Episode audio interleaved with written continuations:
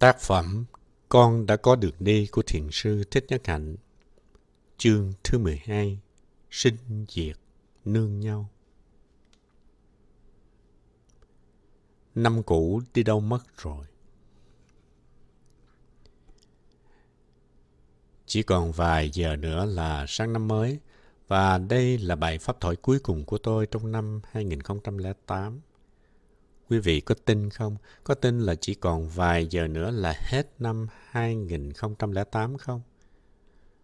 Tôi thì không tin, khó tin quá. Năm 2008 đang chạy trốn.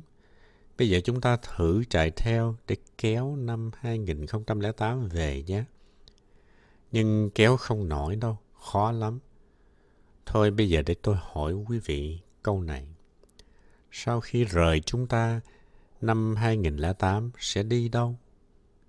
Cái năm vẫn đang ở cùng với chúng ta, trong vài giờ nữa nó sẽ rời chúng ta thôi, mọi người đều nghĩ vậy. Nhưng câu hỏi của tôi là khi năm 2008 đi rồi thì nó đi đâu? Nó đi hướng nào và chúng ta tìm nó ở đâu? Đây là câu mà tôi thường tự hỏi. Và năm mới, năm 2009 tới từ đâu? Đó là một câu hỏi rất sâu, rất hấp dẫn. Thiền quán là chúng ta phải làm như vậy, chứ không phải cứ ngồi liêm diêm hoài, thở vào, thở ra, chỉ có vậy thôi thì đâu có được. Mình phải nhìn sâu, phải đặt những câu hỏi rất sâu để có thể tìm ra những câu trả lời rất sâu. Đó là những câu hỏi đủ thích thú. Năm 2008 đã đi về hướng nào và năm 2009 tới từ hướng nào. Chúng ta có thể tin là năm mới tới từ hướng đông, tức là năm mới tới từ Việt Nam, Nhật Bản trước, vì chỉ còn khoảng 2 giờ nữa là năm mới đặt chân tới Việt Nam. Sau đó năm mới sẽ đi thiền hành mất 6 tiếng nữa mới tới Pháp. Như vậy có nghĩa là năm mới nằm ở vùng viễn đông, Nhìn trên quả địa cầu chúng ta đang ở Pháp thì Việt Nam, Nhật Bản, Thái Lan nằm ở phía đông. Nhưng nếu chúng ta đang ở Việt Nam thì hướng đông lại là ở bên Mỹ, bên Pháp. Thành ra khi nhìn kỹ thì ta không tin là nó mới tới từ hướng đông. Bụt dạy không có đến, không có đi, không có sau, không có trước. Tôi sẽ nói cho quý vị nghe nhiều điều khác để quý vị hiểu vấn đề này, giải quyết vấn đề năm 2008 đi về đâu và năm 2009 từ đâu đến. Chúng ta rất muốn biết năm 2008 rời chúng ta đi về đâu. Khi chúng ta nhìn xung quanh, chúng ta thấy có sự sống cùng khắp và ánh sáng là một sự màu nhiệm. Hồi sáng, lúc đi thiền hành ở xóm thượng, tôi đi xuôi xuống dưới chùa Sơn Hạ.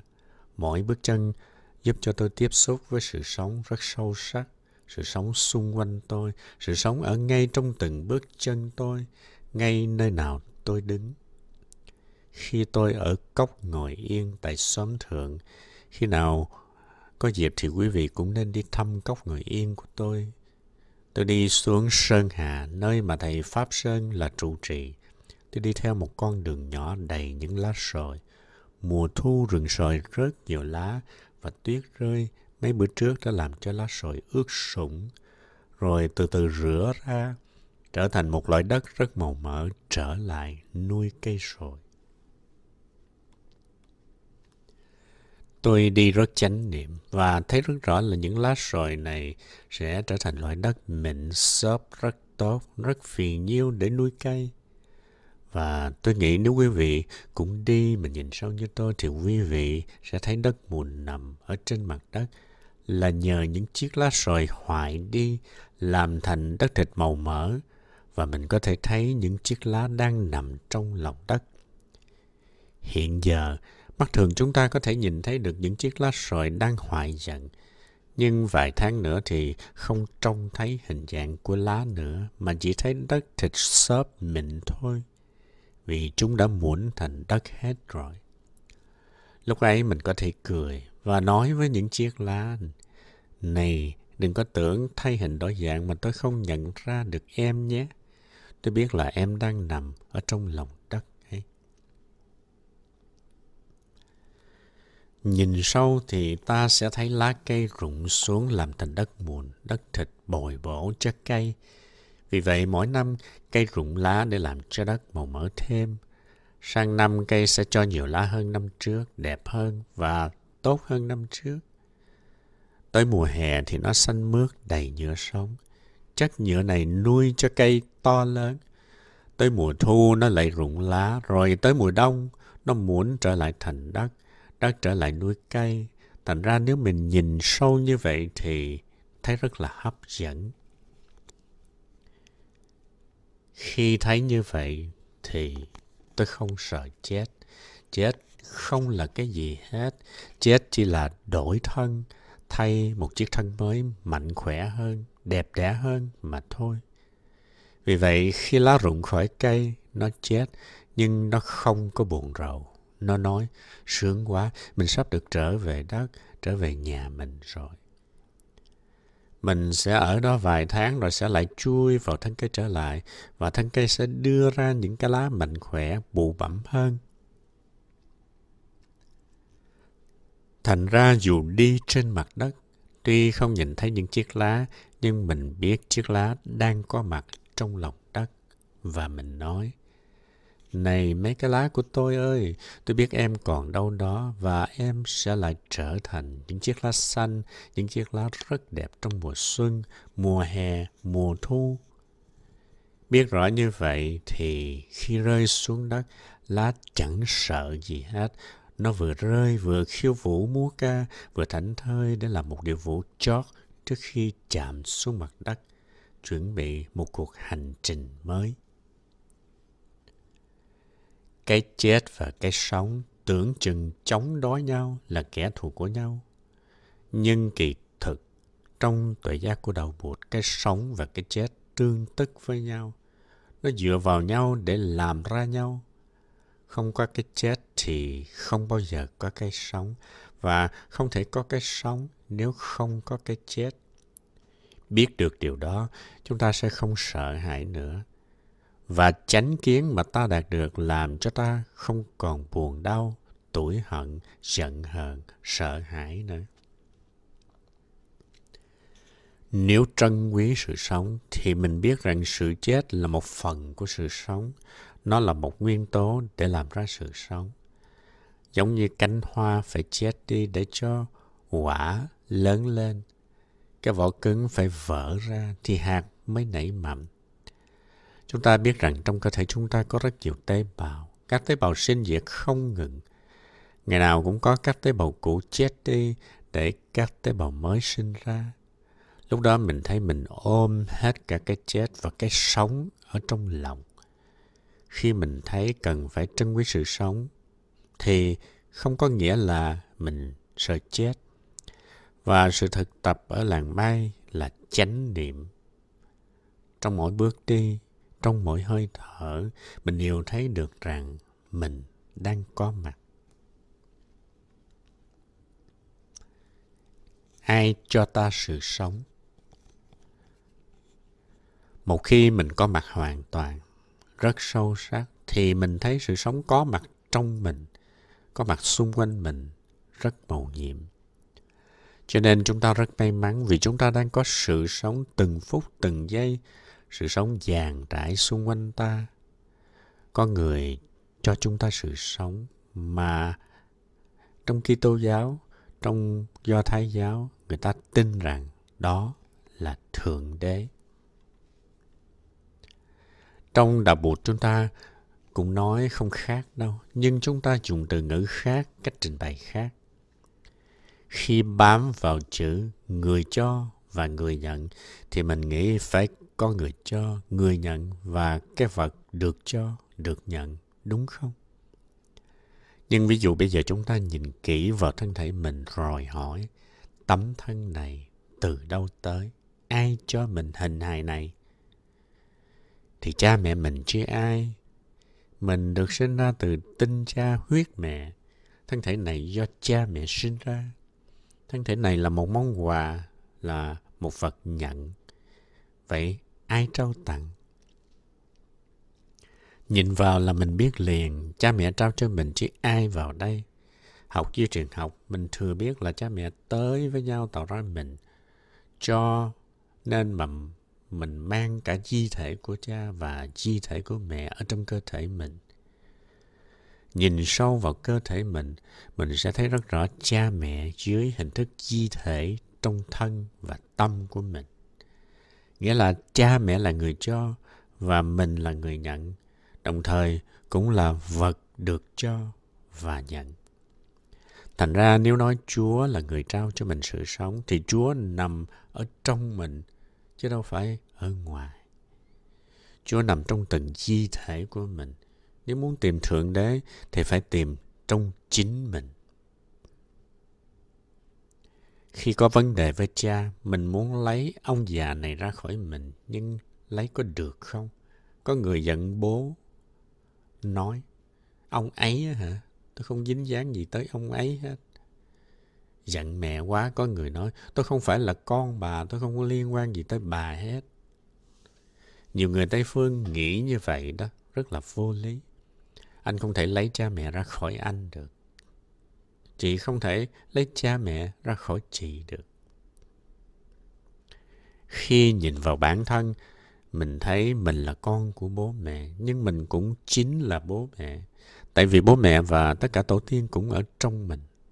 Mình không thể lấy bố mẹ, tổ tiên ra khỏi mình được. Không thể tách rời được. Đi đâu đứa con cũng mang cha mẹ, tổ tiên đi theo. Vì vậy cho nên bố mẹ cho mình sự sống. Nhưng kỳ thực bố mẹ đã trao bản thân của bố mẹ cho mình. Người cho, người nhận và vật được cho chỉ là một. Cái này ôm lấy cái kia. Không có cái này thì không có cái kia. Một người không có con thì không ai gọi người đó là mẹ được. Người đó chỉ có thể là mẹ khi người ấy có con thôi. Cho nên có con thì mới có mẹ và có mẹ thì chắc chắn phải có con. Nếu mình nghĩ con là con, mẹ là mẹ thì không đúng. Con và mẹ tương tức với nhau. Khi còn là một tu sĩ trẻ, tôi được dạy tam luân không tịch. Tức là người cho, người nhận, vật được cho chỉ là một, không thể tách rời. Bố mẹ cho mình cái gì? Cho di thể của người. Di thể làm ra chú bé hay là cô bé gọi là mình. Như vậy thì mình là cái bọc quà mà bố mẹ cho. Nhưng mình cũng là người nhận, nhận tất cả những di thể của bố, tất cả những di thể của mẹ. Thành ra mình cũng vừa là bố, mẹ luôn. Cái đó gọi là tam luân không tịch. Tam luân là ba thế hệ. Chữ không ở trong đạo Phật có nghĩa là không có một cái ta riêng biệt, không một cái gì độc nhất, bất biến. Thành ra ba mà là một. Trong một có cả người cho, người nhận và vật được nhận. Quý vị ráng nhìn cho sâu để thấy được điều đó. Chúng ta có thể thấy được trong mỗi giây phút của sự sống. Chuyện này tôi đã kể cho quý vị nghe rồi nhưng mà tôi sẽ kể lại một lần nữa. Đó là vào đầu năm 2008 khi cùng với 45 thầy và sư cô mở khóa thu tu ở tại Ý. Có 800 thiền sinh tới tham dự và tôi đã tặng cho họ mỗi người một hạt bắp. Ở đó có gần 100 cháu nhỏ, tôi cũng phát cho các cháu luôn và dặn phải giữ gìn hạt bắp cho cẩn thận, đem về nhà trồng vào một cái chậu. Mỗi ngày nhớ tưới nước cho nó, ít lâu sau nó sẽ mọc lên cây bắp nhỏ xíu.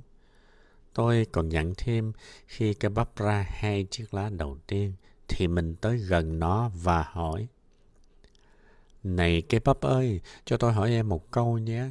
Thế em có nhớ trước đây em là một hạt bắp không? Hỏi xong thì lắng nghe cây bắp trả lời. Có thể lúc đó nó hơi bực. Nó nghĩ, cái gì? Người ta là cái bắp xanh tươi xinh đẹp thế này mà nói người ta là hạt bắp nhỏ xíu á hả?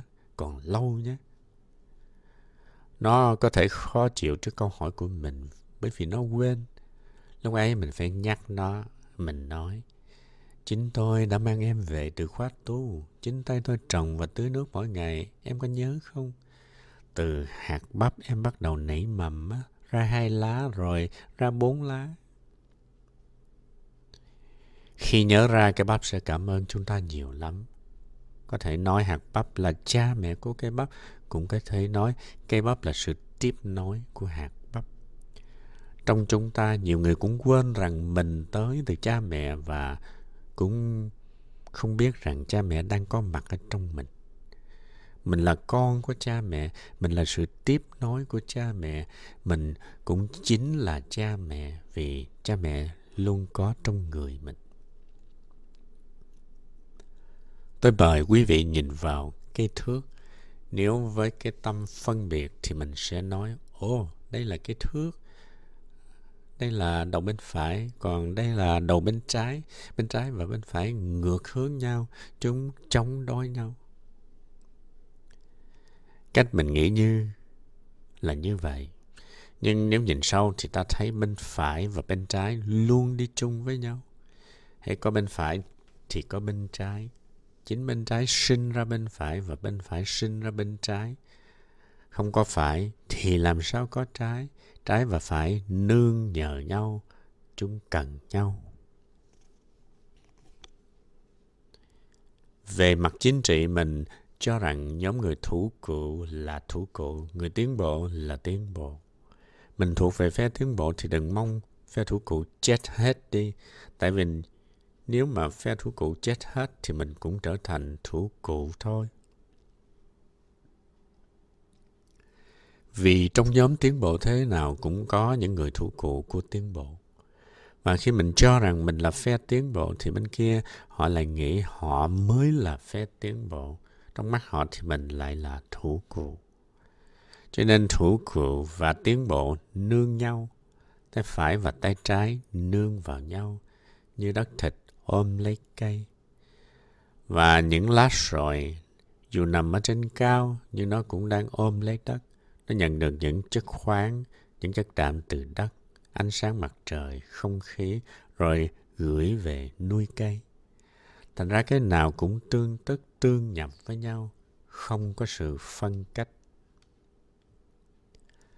Con mắt kỳ thị của chúng ta thấy người này khác với người kia, bên phải khác bên trái, cha khác với con. Nhưng nếu nhìn sâu để thấy được sự liên hệ chằng chịt đó, thì ta sẽ thấy tất cả là một. Mẹ cũng là con, con cũng là cha, cha cũng là mẹ, bên phải cũng là bên trái, mình cùng nhau là một. Và mình không cố gắng trốn sự chết, vì mình nghĩ chết là xấu, chỉ có sự sống mới quan trọng. Cho nên lúc nào mình cũng trốn tránh cái chết để chạy theo sự sống mà quên rằng sống và chết nương vào nhau giống như bên phải và bên trái. Có sống thì mới có chết và có chết thì mới có sống. Như hạt bắp phải chết đi thì mới sinh ra cây bắp. Nhìn lại ta thấy đâu có cái gì chết, đâu có cái gì sinh ra. Chỉ là sự thay hình đổi dạng mà thôi. Cho nên sự sống và cái chết ôm lấy nhau một cách miên mật, nhiệm mẫu. Thấy được như vậy, ta không còn lý do gì để ghét cái chết nữa. Ta nghĩ rằng chết là buồn bã, khổ đau, nên nghĩ tới cái chết ta mới sợ hãi mà tìm cách trốn chạy. Nhưng mà điều đó đang xảy ra từng phút từng giây trong mỗi chúng ta. Mỗi giây phút trong cơ thể ta có trăm ngàn tế bào bị chết đi, nhưng đồng thời cũng có cả trăm ngàn tế bào mới được sinh ra. Khi gãi, ta thấy có những bụi trắng rơi xuống, đó là tế bào chết của da. Mình cần có những tế bào chết đi để sinh ra những tế bào mới khỏe mạnh hơn. Vì vậy, mỗi lần một tế bào trong người mình chết, ta không cần làm đâm ma. Và mỗi lần có những tế bào mới sinh ra, ta cũng không cần phải mà làm giấy khai sinh làm gì. Vì giây phút nào mà chẳng có các tế bào sinh ra và chết đi. Nếu không thì suốt đời mình chỉ lo đi làm giấy khai sinh với làm đâm ma thôi. Thương tức là cho, sự sống là một cái gì rất quý mà mình có thể cho cho mình cho những người thương của mình cho thế giới phải sống làm sao để mỗi phút, mỗi giây mình phải là người hiến tặng cho sự sống? Bụt đã dạy chúng ta rất rõ ràng cách để thương mỗi phút trong sự sống chúng ta phải phát khởi niệm thương yêu. Khi mình có những tư duy đầy từ bi, tha thứ, đầy hiểu biết thì mình đang hiến tặng sự sống rồi khi đó thì người khác chưa được hưởng, nhưng mình là người được hưởng trước. Nhờ có những tư tưởng từ bi, khoan dung mà thân tâm mình khỏe nhẹ, con người mình trở thành một khối thương yêu. Ai tới gần cũng cảm thấy thoải mái. Một tư tưởng đi về phía hướng suy nghĩ đẹp đẽ đúng đắn, gọi là chánh tư duy nếu quý vị chế tác được rất nhiều chất liệu từ bi, tha thứ, thì quý vị có thể gọi điện thoại cho người mà mình gặp khó khăn để tha thứ cho người đó, để thương người đó. Khi đã tha thứ được cho người ấy, thì trong tâm mình được chữa lành, gia đình mình được chữa lành, xã hội được chữa lành và trái đất được chữa lành. Đó là cách tư duy của một đức bụt. Điều này chúng ta phải làm liền tức thì, chứ đừng có chờ đợi. Nghĩ tới người đó và phát khởi lòng thương. Tội nghiệp quá. Một người như vậy thì đáng thương quá đi. Làm sao mà hạnh phúc được?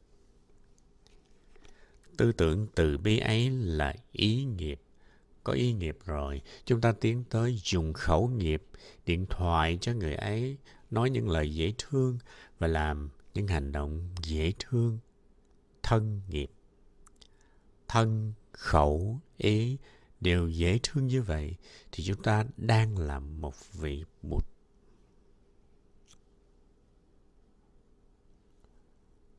Ăn mừng sự sống. Thường thường chúng ta hay chạy đi tìm những hạnh phúc đâu đâu ở trong tương lai xa xôi mà không thấy thỏa mãn trong giây phút hiện tại. Vì vậy chúng ta không có cơ hội để nhận diện những màu nhiệm của sự sống đang có mặt trong giây phút hiện tại. Đức Thế Tôn dạy rằng chúng ta có thể sống hạnh phúc được ngay trong giây phút hiện tại mà không cần phải phóng tâm về tương lai, tìm cầu một cái gì khác nữa. Giáo lý đó được gọi là giáo lý vô nguyện hay vô đắc. Giáo lý đó cũng không có gì khó hiểu lắm và cũng không khó thực tập lắm. Vô đắc hay vô nguyện là không chạy theo một bóng dáng hạnh phúc ở tương lai hoặc ở nơi khác mà có thể sống hạnh phúc liền ngay trong giây phút hiện tại. Chúng ta nên quyết tâm học và sống cho được như vậy. Hạnh phúc là những gì có được ngay bây giờ và ngay ở đây. Trước hết là với hơi thở, với bước chân chánh niệm. Ta thấy được rằng sự sống đang có mặt với tất cả những cái màu nhiệm của nó sự sống đang có mặt trong cơ thể mình, trong tâm hồn của mình. Sự sống đang có mặt ở chung quanh ta và ta phải tiếp xúc với sự sống. Tiếp xúc sự sống bằng năng lượng chánh niệm của một người tỉnh thức. Không có chánh niệm thì ta không tiếp xúc được với sự sống và những màu nhiệm của sự sống. Khi đã nhận diện được sự sống với những màu nhiệm của nó rồi thì ta thấy rằng mỗi giây phút rất là quý giá buổi sáng sớm. Khi hít hít thở thì mình thấy không khí rất là trong lành và điều đó đem lại hạnh phúc liền lập tức. Đó chính là tiếp xúc với sự sống màu nhiệm. Chúng ta nên biết rằng giờ phút chúng ta được sinh ra từ bụng mẹ là giờ phút vô cùng khó khăn. Ở trong bụng mẹ chúng ta thấy ấm áp và êm đềm lắm. Thai nhi nằm trong nước cho nên rất êm ái trong bụng mẹ thì không bao giờ quá nóng, cũng không bao giờ quá lạnh. Mẹ thở cho mình, mẹ ăn cho mình, mình khỏi có làm gì hết. Chỉ cần nằm yên ở trong đó thôi. Đó là những tháng tuyệt vời ở trong cung điện của đứa con. Tử cung tức là cung điện của con.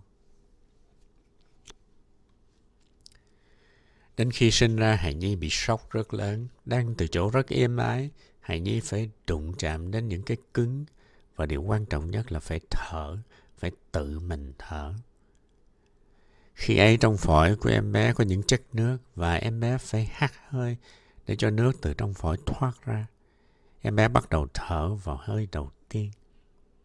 Đó là giây phút rất quan trọng của đời bé. Nếu lúc ấy bé không thở được thì bé sẽ chết. Đây là giây phút rất khó khăn để thở được hơi thở đầu tiên thì phải hắt hơi, đẩy ra những chất nước có sẵn ở trong phổi. Lúc đó em bé phải tự thở lấy. Bây giờ mình đã vượt qua giai đoạn ấy rồi. Giai đoạn đó chỉ diễn ra chừng mấy giây thôi. Ta sống hay chết tùy thuộc vào mấy cái giây đó. Nay thì ta có thể thở tự do bằng hai lá phổi của mình. Chỉ nói chuyện được thở không khí trong lành thơm tho thôi đã đem lại hạnh phúc rồi. Mỗi khi bước đi, mình bước những bước chân nhẹ, tiếp xúc được với cỏ, với cây, với sỏi với đá, rồi tiếp xúc được với màu sắc, hình ảnh, âm thanh và những màu nhiệm của sự sống, mình vẫn chưa thể giải nghĩa được. Mỗi cọng cỏ, mỗi cành hoa đều rất là màu nhiệm trăng, sao, mây, suối, tất cả những cái đó đều rất là màu nhiệm. Nếu sống quên lãng, không có chánh niệm, thì mình không nhận diện được những điều kỳ diệu ấy. Rồi mình tự giam mình trong cái vỏ của sự buồn khổ, giận hờn, lo lắng, tuyệt vọng. Mình đánh mất hết tất cả những màu nhiệm đó của sự sống. Tại vì mình không tiếp xúc được với chúng. Cho nên giáo pháp hiện pháp lạc trú của Đạo Bụt rất hay và quan trọng. Mình không cần phải chạy về tương lai để đuổi bắt một hạnh phúc xa xôi. Hạnh phúc vốn có sẵn trong mình và xung quanh mình. Chỉ cần mình trở về và tiếp xúc với nó bằng chánh niệm thì hạnh phúc sẽ xuất hiện ngay trước mặt mình. Những cái mà mình đang tìm kiếm, nó đang sờ sờ ở trước mặt mình đó thôi. khi chúng ta trở về được với giây phút hiện tại thì chúng ta sẽ tiếp xúc được với biết bao màu nhiệm của sự sống và biết bao những điều kiện hạnh phúc mà chúng ta đang có ví dụ như là chúng ta đang được thở thở ra, thở vào dễ dàng không có nguy hiểm như cái thời mới sinh ra nữa đó là một điều kỳ diệu chúng ta có thể bước những bước chân bình an trên thảm cỏ xanh. Chúng ta có thể ngồi uống trà. Chúng ta có thể ngắm nhìn những đám mây trắng bay. Thấy trái trăng vàng huyền diệu lơ lửng trên bầu trời. Chúng ta có thể mỉm cười nhìn nhau. Tất cả những cái đó là những cái ta đang có và ta có thể sử dụng được để đạt tới hạnh phúc. Ta đã sẵn có một kho tàng hạnh phúc trước mặt. Tuy rằng sức khỏe của ta không tuyệt hảo, thật ra thì không có cái gì tuyệt hảo hết nhưng ta có đủ có dư điều kiện để có hạnh phúc trong giây phút hiện tại ăn mừng sự sống. Mỗi bước chân thiền hành mà ta đang ăn mừng sự sống là ta đang ăn mừng sự sống. Mỗi hơi thở bình an là ta đang ăn mừng sự sống. Mỗi khi nâng ly nước lên uống là mình đang ăn mừng sự sống. Khi rửa bát, nấu cơm, đó đều là những hành động ăn mừng sự sống. Ăn mừng sự sống trong mỗi giây phút của đời sống hàng ngày. Sướng quá, mình đang có mặt. Sự sống đang có trong mình và chung quanh mình. Sống được như vậy thì tự nhiên đời sống hàng ngày của mình trở thành một cái gì rất thiêng liêng. Mình không cần phải trở thành người khác, không cần phải thành Phật, hay thành tiên, không cần có bằng cấp hay một địa vị nào cả. Chỉ cần tỉnh dậy, tiếp xúc với những màu nhiệm của sự sống, thì tự nhiên mình có được cái mà mình đang mảy biết, rong ruổi kiếm tìm. Phải sống như thế nào để mỗi phút giây trở thành phút giây của sự ăn mừng sống như thế nào để mỗi giây phút của đời sống đều trở thành một huyền thoại cho con cháu của mình. Để sau này mình tự tin nói với con cháu của mình rằng, đó, ông bà của các con ngày xưa sống như vậy đó, giây phút nào cũng vui, giây phút nào cũng hạnh phúc hết. Và điều này có thể làm được với giáo lý của đức thế tôn.